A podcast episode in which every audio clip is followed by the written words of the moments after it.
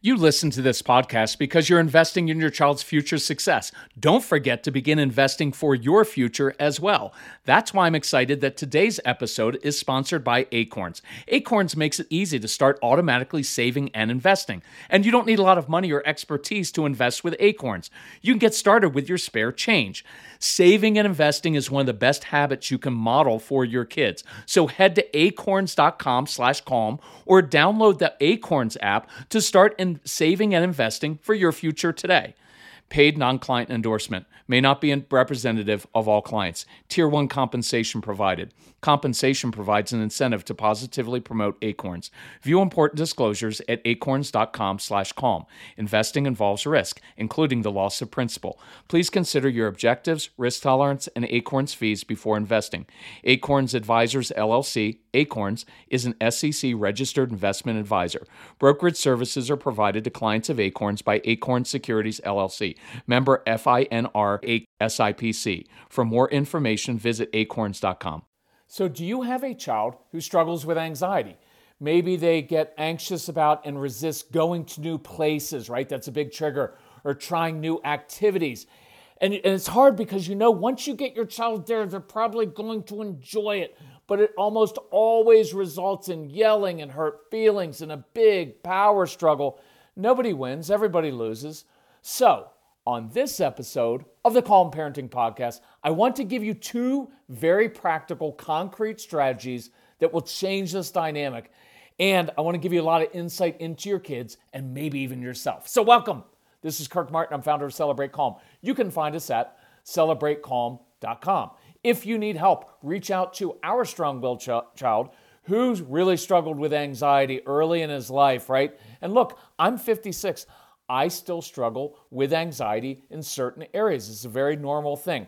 So, if you're struggling, reach out to our son Casey, C A S E Y, at celebratecalm.com. Tell us about your family. What are the ages of the kids? What are they struggling with? We get together as a family, we talk about it, we reply back to you, usually very quickly and usually with very practical insight because that's what we do. It's our mission. We love doing this. Um, if you ever need help with uh, booking live events or with any of our products, just reach out to Casey and he'll help you. So, let's discuss kids who struggle when asked to go to new places or try new activities. In my, in my experience, this is usually pure anxiety. Why? Because anxiety is caused by unknowns, things you can't control. It's a normal human response and actually a healthy one for the most part right? When you walk into the house and say, hey, Jacob, we need to leave for your new Taekwondo class now, here's what triggers in your child's brain all the unknowns, right? Have I ever been to that place? What if it's really loud or chaotic? What if it smells funny? Right? Because you have kids who are very sensitive, they're very sensory, and that can trigger for them. See, some of these things, they don't trigger in your head because you're not like that. And so to you, it's like, look, I'm just taking you to this place. It's not that big of a deal. Just get in the car. Let's go. But you've got to get inside your child's head. Here's what else they start thinking Who's the instructor? Is he going to be patient with me or is he going to be mean? Because many of your kids have had experiences with teachers or other people where they didn't understand your child and your child felt like they were being mean, right? Well, what about the other kids? Do I know anyone? What if they're better than me? Or what if they pick on me? Again, Many of your kids struggle with asynchronous development, out of sync. So they get along better with older kids, older people, little kids and dogs, animals, but they don't they struggle to connect with their peers. So this is a very legitimate thing that they're concerned about. Right? What else goes through their head? I'm not good at following multiple step processes and directions. What if I can't do what they want me to do? Will I get in trouble? Will I be embarrassed? If I want to quit, is dad going to call me a quitter or get on me about not paying attention not trying my hardest? What if I fail? So, after a millisecond of processing those legitimate concerns, your child doesn't answer. So then you've got to walk upstairs to his room and talk to him. And he just mumbles and he doesn't want to go. And you respond with rational reasons he shouldn't be anxious, which only makes it worse. Right? We say things, oh, there's no need to be nervous. It's only a 50 minute class. Your brother did this class and he liked it and now you just stepped on a landmine. Dismissing his anxiety like your spouse dismisses you, and reinforcing that he's different. And think about what goes through your child's brain. Well, if I shouldn't be nervous, if it's not a big deal, but I am nervous and my stomach is upset, then maybe something is wrong with me. And now your child is comparing himself unfavorably once again to his sibling for whom everything comes easy. And so now he's really going to dig in. And so what happens? You dig in. You get frustrated, understandably. You know what? We paid $179 for this class. You're going to get your little butt in the car and go. Well, now you just provoked a power struggle, right? And ensured that he's going to dig in even more. So then you start to plead, you try to bribe him with ice cream or McDonald's afterwards, and you only get more resistance. So then you pull, you know what? If you don't get in the car right now, and then he screams back, I'm not going. Taekwondo's stupid, you're stupid. Which guarantees what? That you'll punish him by banishing him to his room with no screens for the rest of the night. Because you can't, you can't tolerate him being defiant and disrespectful like that. Side note, most of the time, I'll say a lot of the time when kids are being defiant disrespectful, a lot of times it's triggered by anxiety. And we're going to see how that works in a minute. So, what happens? You walk downstairs fumer, fuming, right? You're just fuming, wondering why does he have to be so mm, difficult all the time, right? Acting like some disrespectful little snot who ruins your day, right? But it's also laced with a little twinge of guilt because you lost your cool right? And now you're second guessing yourself, whether you handle that correctly or not, right? I just want to affirm you. This is brutal. It's brutal being a parent of a strong willed child because so much of this is emotionally driven and irrational. And there's all these gray areas in between. And maybe you had a more compliant child who never did this. And now this child is fighting you over something that you think should be simple. So it's hard. But now think about what your child's doing. He's now upstairs in his room brooding over why he has to be so difficult and different, why everything that others do so simply seems so hard to him, wondering why he was born, right? Why was I born if everybody's just always going to be mad at me? He's also partly relieved to be stuck in his room because that's way better than having, than having to encounter all the unknowns at this stupid Taekwondo practice, right? But then that triggers a feeling well, what if I'm missing out on something that I'd really like? And so your child's torn. So you're downstairs torn over, like, how did I handle that? What should I have done differently? I love this kid, but he's really frustrating. And your child's upstairs and he's torn because he feels like a failure and he doesn't know how to do certain things and he's beating himself up. So now you have two people beating themselves up separated, right? But the anxiety wins over him. And now he's wondering what? What's dad going to say when he gets home? So your child buries his head in his pillow and starts to cry. Now, if you're married, now you have to manage that whole situation because your spouse walks in, senses your frustration, and wonders why Jimmy isn't at Taekwondo when you paid all that money. And you can see that look in his eyes. Look, I know this because I was that dad who walked in. And so when I give voice to this, I'm merely repeating what I said many years ago to my own son. And you already know what your spouse is going to do and say. He's going to barge into your child's room, like I did to my shame many, many times, and pounce all over your child. Why aren't you a Taekwondo? You can't just quit at things. How are you ever going to be successful in life if you don't even try? I work hard to pay for these experiences I never had as a child. You're not just going to lay there doing nothing. Get your shoes on now. We're going. Right? And now you have to pivot because you were the one who was just so frustrated in the moment with your son, but now you realize there's something else going on. And if your spouse marches up to that bedroom and says what I just said, it's going to be World War III with a nasty triangle of family members mad at each other. And inside, even if you don't swear, you're swearing inside now because this isn't what you signed up for, right? But now you're caught in a dilemma and you realize that what your child is going through is anxiety. But if you try to explain that to your spouse, he'll just say that you're being too soft and letting this kid play you. And why do you keep letting him get away with it? Right? So he's going to go fix it. But you can't let him go up there with that kind of anger flashing on his face, or it will further erode the relationship between a father and his child. Now, you've been there before, haven't you? It's not a lot of fun. So, how can we handle this differently next time?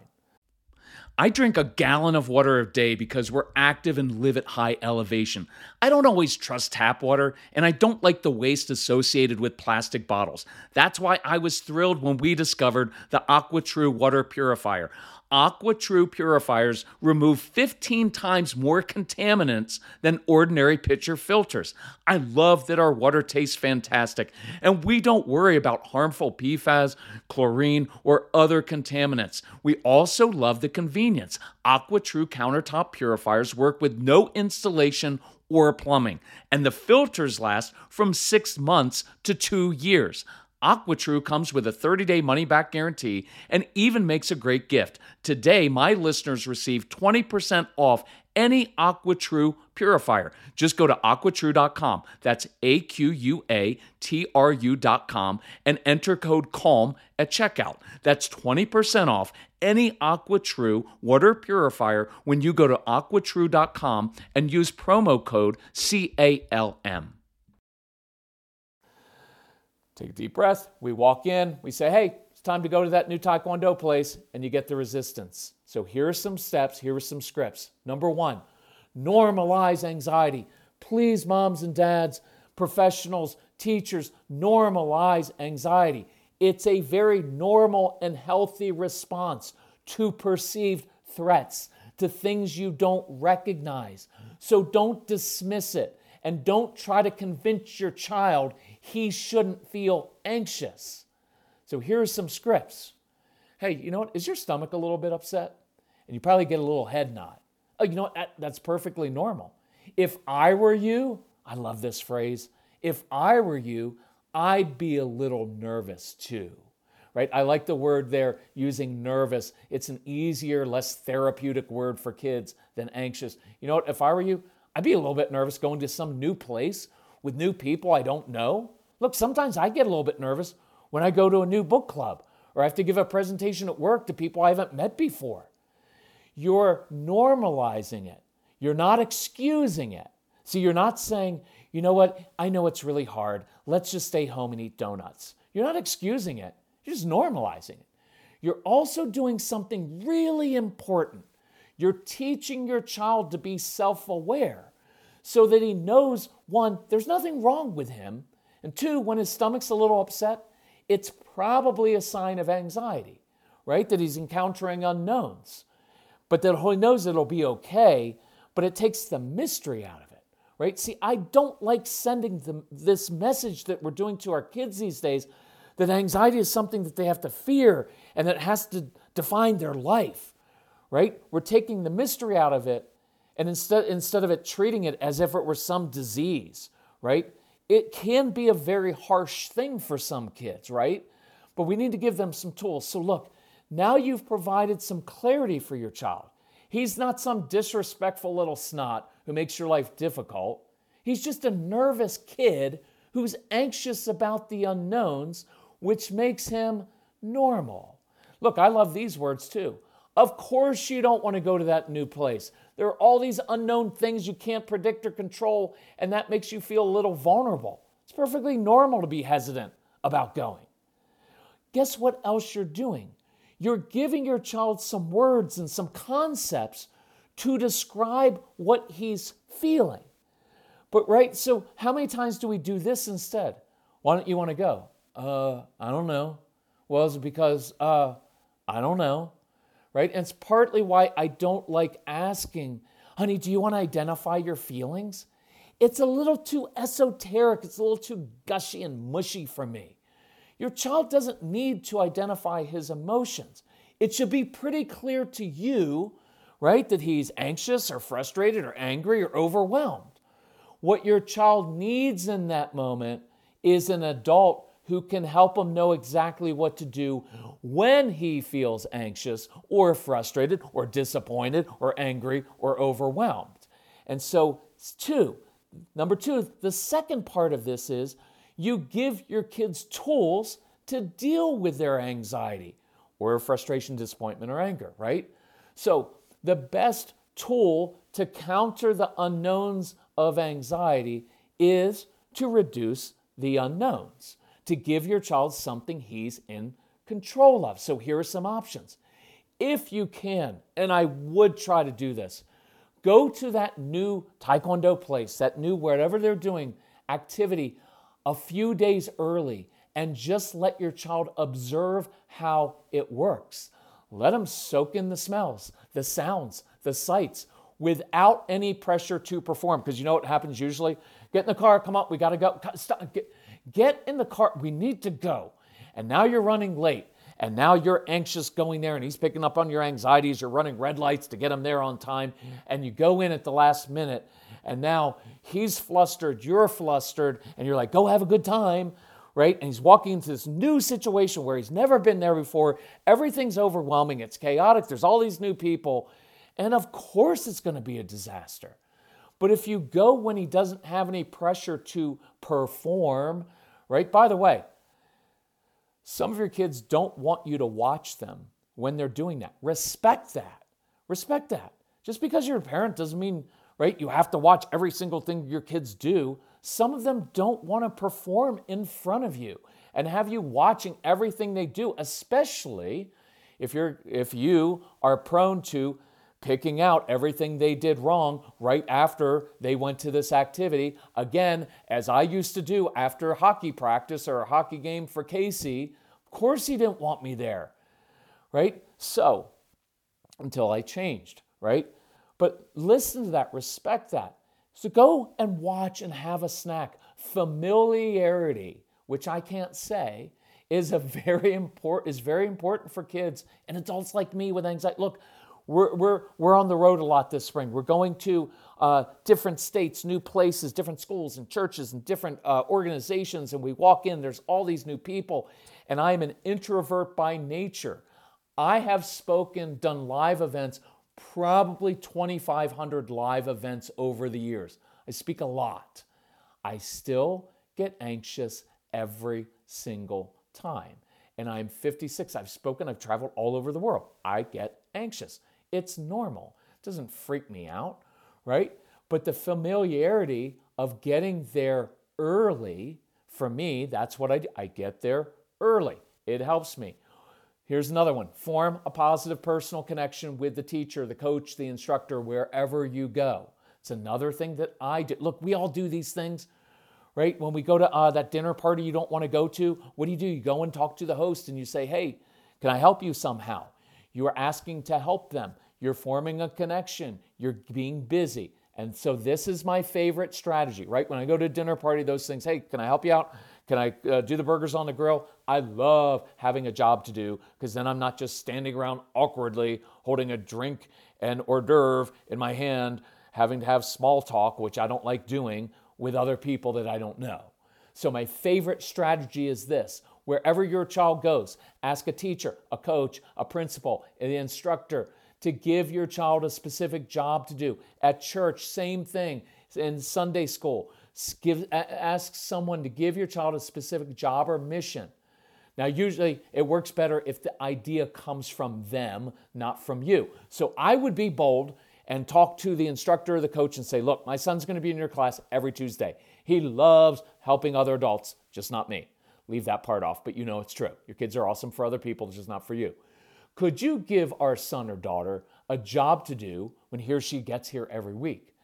And if your coach talks to your child and says, Jacob, look, I could really use your help, man. I could really use your help. Could you get here five minutes early every week so you can get, help me get ready for class? You can help me set up the cones, get ready, get the mats ready. You up for that? Most of your kids to other adults will say, Yeah, yes, ma'am, yes, sir. Get never to you.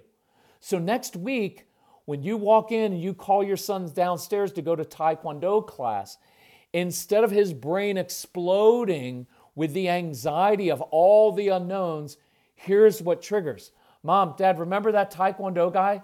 He said he said he needed my help. Our kids like feeling helpful, especially adult type jobs.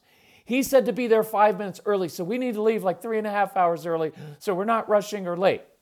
So go there a little bit early, not three and a half hours, but get there early. It's better for everybody. Now, when your child walks into that new place, he already knows the main dude there. He's got the personal connection and he has a job to do. So his brain is focused on completing that job, which your kids tend to be very good at doing. So he's completing a job that's in his control rather than focusing on all the unknowns. He feels important. He's completed a task. We just created a success. And the instructor gets to give him a fist bump and says, Hey, nice job, Jacob.